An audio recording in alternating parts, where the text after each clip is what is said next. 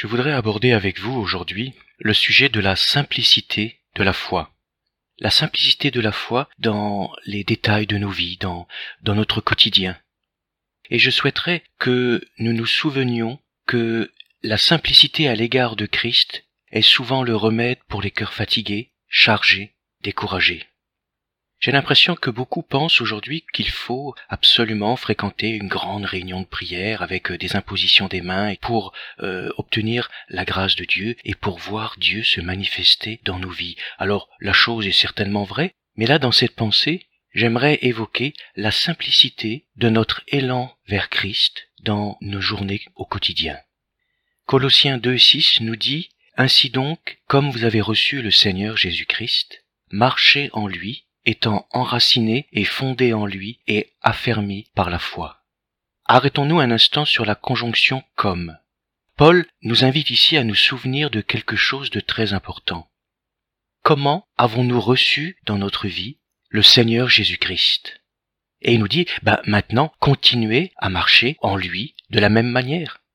Je pense qu'il est bon, pour répondre à cette question, que nous entamions un comeback, juste un petit retour en arrière, afin de nous remémorer un peu la fraîcheur de notre rencontre avec le Seigneur Jésus-Christ. Et ce qui va nous intéresser tout particulièrement, c'est la simplicité avec laquelle nous avons reçu le Seigneur Jésus-Christ. Vous l'avez compris, le Saint-Esprit attire notre attention sur la simplicité de l'Évangile qui a touché notre cœur au commencement. Cet évangile de grâce que le Seigneur nous a présenté à tous et à toutes afin de nous séduire par son amour inconditionnel.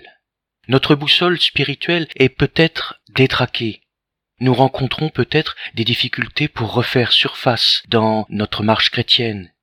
Alors, souvenons-nous de la simplicité avec laquelle notre foi à l'époque s'est appropriée les promesses de Dieu. Et quelles promesses!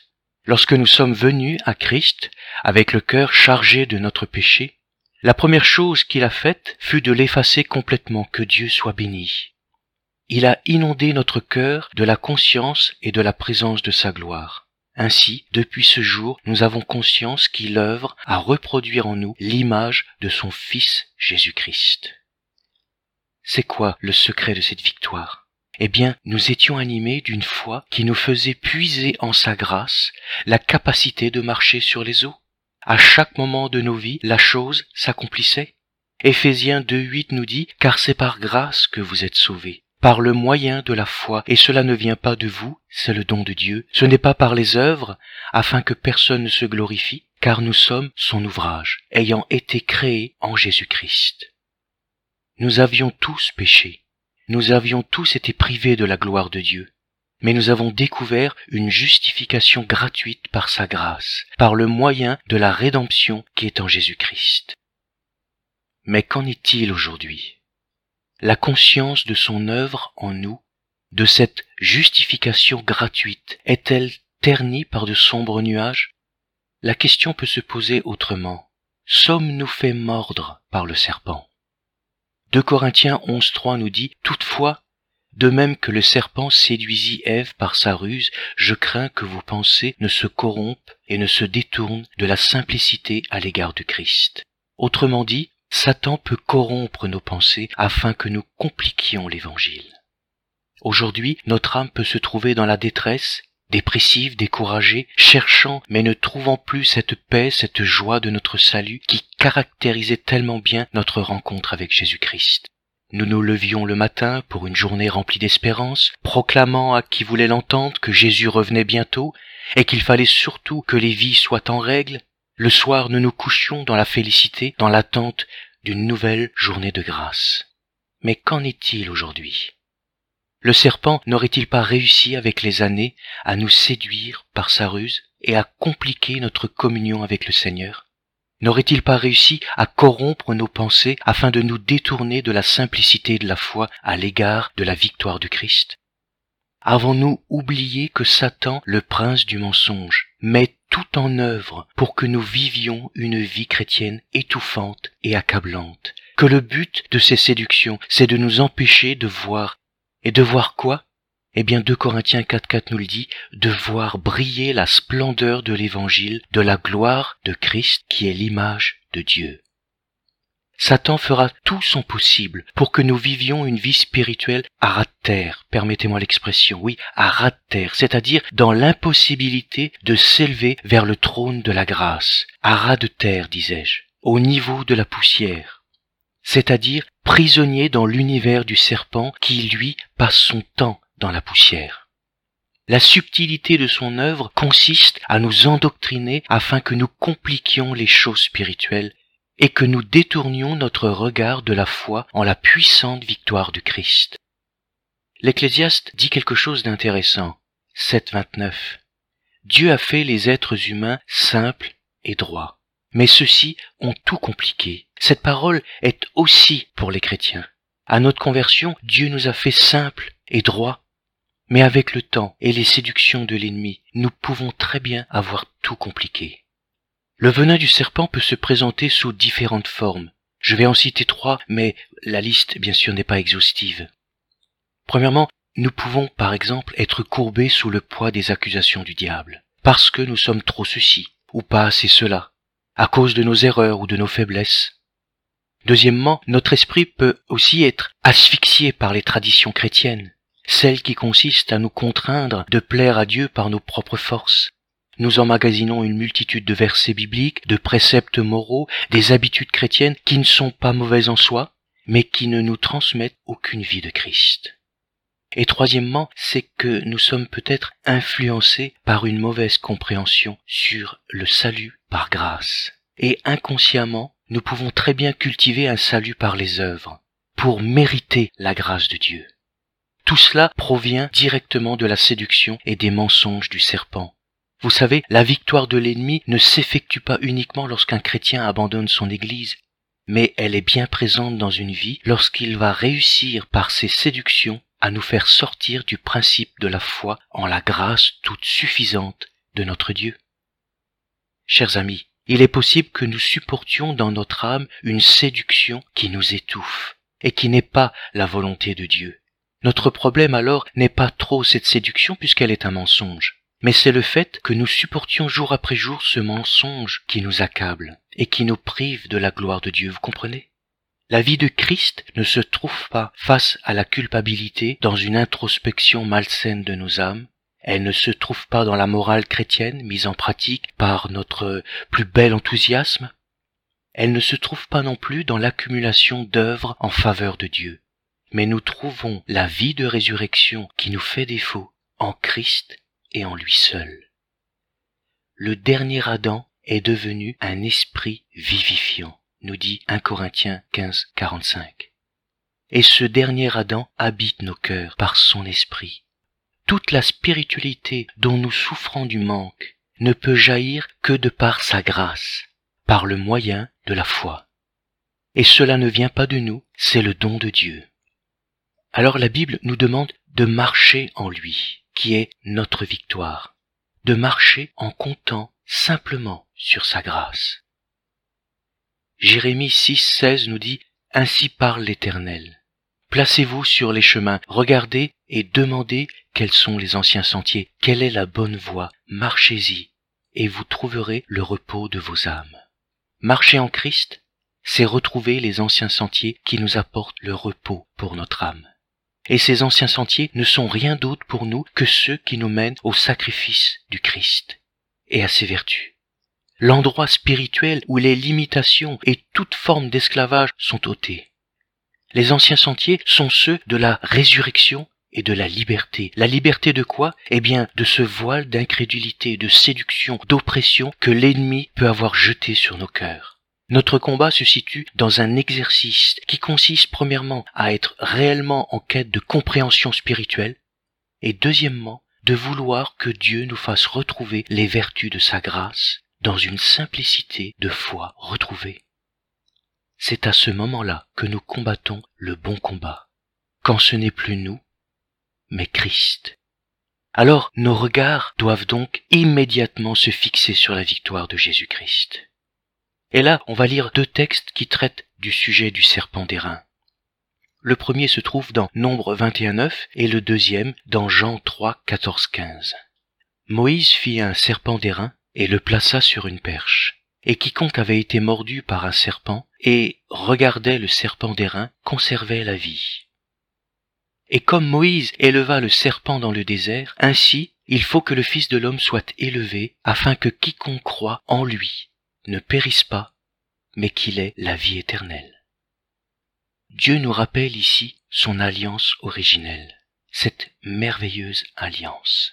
Vous vous souvenez de cette première alliance conclue avec toute la race humaine. Dieu dit au serpent, et il veut nous le redire maintenant, nous le rappeler. Je mettrai inimitié entre toi et la femme, entre ta possession et sa postérité. Celle-ci t'écrasera la tête et tu lui blesseras le talon. Il y a ici l'engagement de Dieu qu'une personne viendrait écraser la tête du serpent. Bien sûr, nous connaissons cette personne, c'est Jésus-Christ. 1 Jean 3,8 nous dit « Le Fils de Dieu a paru afin de détruire les œuvres du diable. » Un regard suffisait pour les Hébreux pour être sauvés du venin brûlant des serpents. Un regard, un simple regard.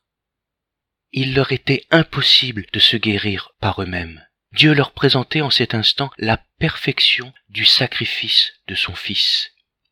Ils n'avaient qu'une seule chose à faire. C'était leur unique responsabilité, accepter de donner un simple regard de foi. J'aime à penser, lorsque je lis ces textes pour ma propre vie, ils n'ont pas eu le temps d'organiser une étude biblique pour s'encourager, de proclamer un jeûne et prière pour se motiver dans la foi. Impossible aussi de se rendre meilleur pour mériter la guérison, non, simplement un regard de foi, un regard peut-être affaibli par la fatigue du voyage, par la douleur de la morsure du serpent, un regard pétri d'incompréhension sur la situation, certainement, un regard déjà brouillé par le venin.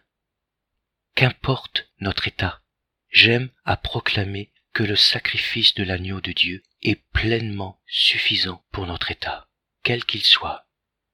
Jean 3,36 nous dit « Celui qui croit au Fils a la vie éternelle, avec tout ce qu'elle contient. » La crucifixion de Christ nous montre le seul chemin fiable pour retrouver notre premier amour, pour pratiquer nos premières œuvres selon Dieu, dans une justice et une sainteté que produit la vérité. C'est pour nous qu'il a été élevé. C'est par la grâce de Dieu que le cœur des hommes est libéré de la puissance du péché et de toute séduction. C'est la grâce qui nous apporte cette précieuse vie d'union avec Dieu, la conscience d'une sainte union avec Dieu notre Père, par Jésus-Christ. Notre foi au Christ vivant et ressuscité est le chaînon qui relie le néant, l'impuissance de l'homme, à l'omnipotence de Dieu. Alléluia.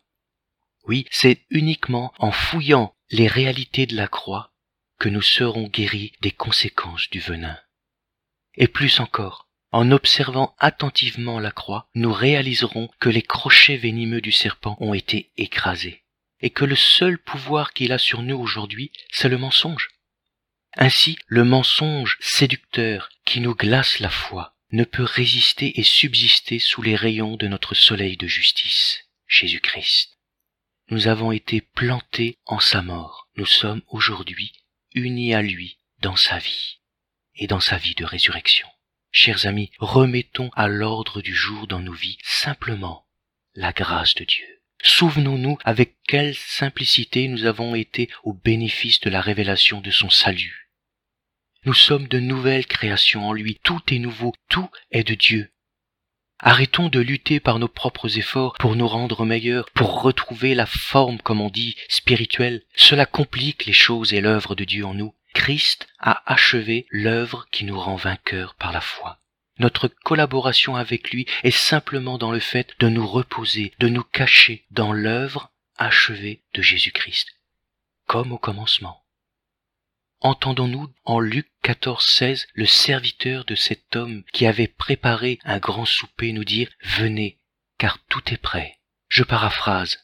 L'Esprit Saint nous déclare « Venez simplement à la croix avec le regard de la foi, car tout est prêt, tout est accompli, il n'y a plus qu'à vous servir, et Christ vous libérera de toute séduction. Il soutiendra notre vie et l'élèvera jusqu'à une merveilleuse communion avec le ciel, jusqu'à la pleine conscience de la victoire et de la puissance de Dieu, que son nom soit béni pour toujours. Alors, en conclusion, je lirai en Luc 10, 21, « Jésus tressaillit de joie par le Saint-Esprit, et il dit, « Je te loue, Père, Seigneur du ciel et de la terre, de ce que tu as caché ces choses aux sages et aux intelligents, et de ce que tu les as révélées aux enfants. Oui, Père, je te loue de ce que tu l'as voulu ainsi. » Chaque fois que je perds pied dans la foi, c'est parce que je complique trop l'Évangile personnellement. Alors, les vérités spirituelles me sont comme cachées, voilées. Quand je deviens trop sage et intelligent à mes propres yeux, je suis sujet à la séduction du serpent.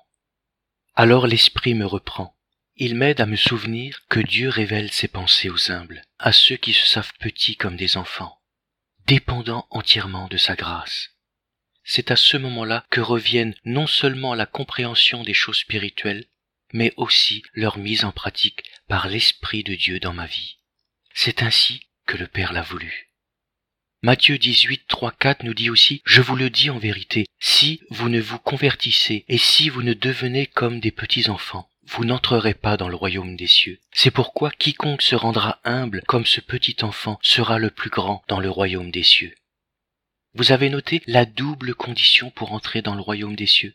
Se convertir, mais aussi devenir simple et humble comme les petits-enfants. L'humilité est la faculté de s'abaisser délibérément devant Dieu et les hommes. Les enfants n'ont pas besoin d'invitation spéciale pour aller profiter des bienfaits de leur Père. Ils y sont naturellement attirés et veulent en profiter en toute confiance. Nous chantons souvent que les sacrifices qui plaisent à l'Éternel, c'est un esprit brisé. Or, un esprit brisé a appris à se rendre humble. Il choisit de dépendre entièrement de la grâce de Dieu. Et il sait que toute sa vie spirituelle dépend de cela. Alors, jour après jour, il se précipite avec assurance vers le trône de la grâce pour boire à longs traits aux sources de la vie. Hébreux 4,16 nous dit « Approchons-nous donc avec assurance du trône de la grâce, afin d'obtenir miséricorde et de trouver grâce pour être secourus dans nos besoins. » Et là, je me permets un témoignage personnel, car il est tout frais. Figurez-vous qu'il date de la fin de la rédaction de ce message. Et il image parfaitement bien ce sujet. Je venais de terminer la conclusion lorsque mon épouse me signale un bug informatique sur notre service de messagerie, un bug important. Alors, ayant quand même quelques notions informatiques, je me suis employé à réparer ce bug. Mais après une heure de travail sans succès, mon attention est attirée sur le sujet du message que je venais d'écrire, la simplicité de la foi. Alors j'arrête tout, séance tenant, je prie, je m'approche simplement du trône de la grâce. Je demande au Seigneur son aide, son secours sur mon problème, qu'il m'inspire la bonne décision. Et je termine ma courte prière par l'expression de Jésus, « Je sais que tu m'exauces toujours. » Jean 11, 42. Continuant mes recherches sur le net, mes yeux se portent, dans les 30 secondes qui ont suivi, sur un tutoriel que je n'avais pas remarqué jusqu'à là. Alors bien sûr, vous en doutez, c'était exactement la solution à mon problème qui fut réglée en 3 minutes. Et en plus, pendant quelques instants, grâce à Dieu, j'ai été le héros de la maison. Là, je parle d'une petite chose technique, mais combien Dieu est attentif à la foi de ses enfants qui viennent à lui heure après heure pour trouver un secours, qu'il soit technique ou spirituel. Notre Père est disponible. Son trône ne s'appelle pas le trône de la condamnation, ou le trône de la culpabilité, ou le trône du jugement. C'est le trône de la grâce. Ses actes souverains sont avant tout rédempteurs pour nos vies. Il veut nous rendre tout ce que le serpent nous a dérobé. Approchons-nous donc avec assurance du trône de la grâce, afin d'obtenir miséricorde et de trouver grâce pour être secourus dans nos besoins. C'est ce que nous allons faire. Prions ensemble. Seigneur, nous tournons nos regards vers le mont du Calvaire, là où la croix a été plantée, où tu as été élevé, où tu as vaincu et où tout est accompli.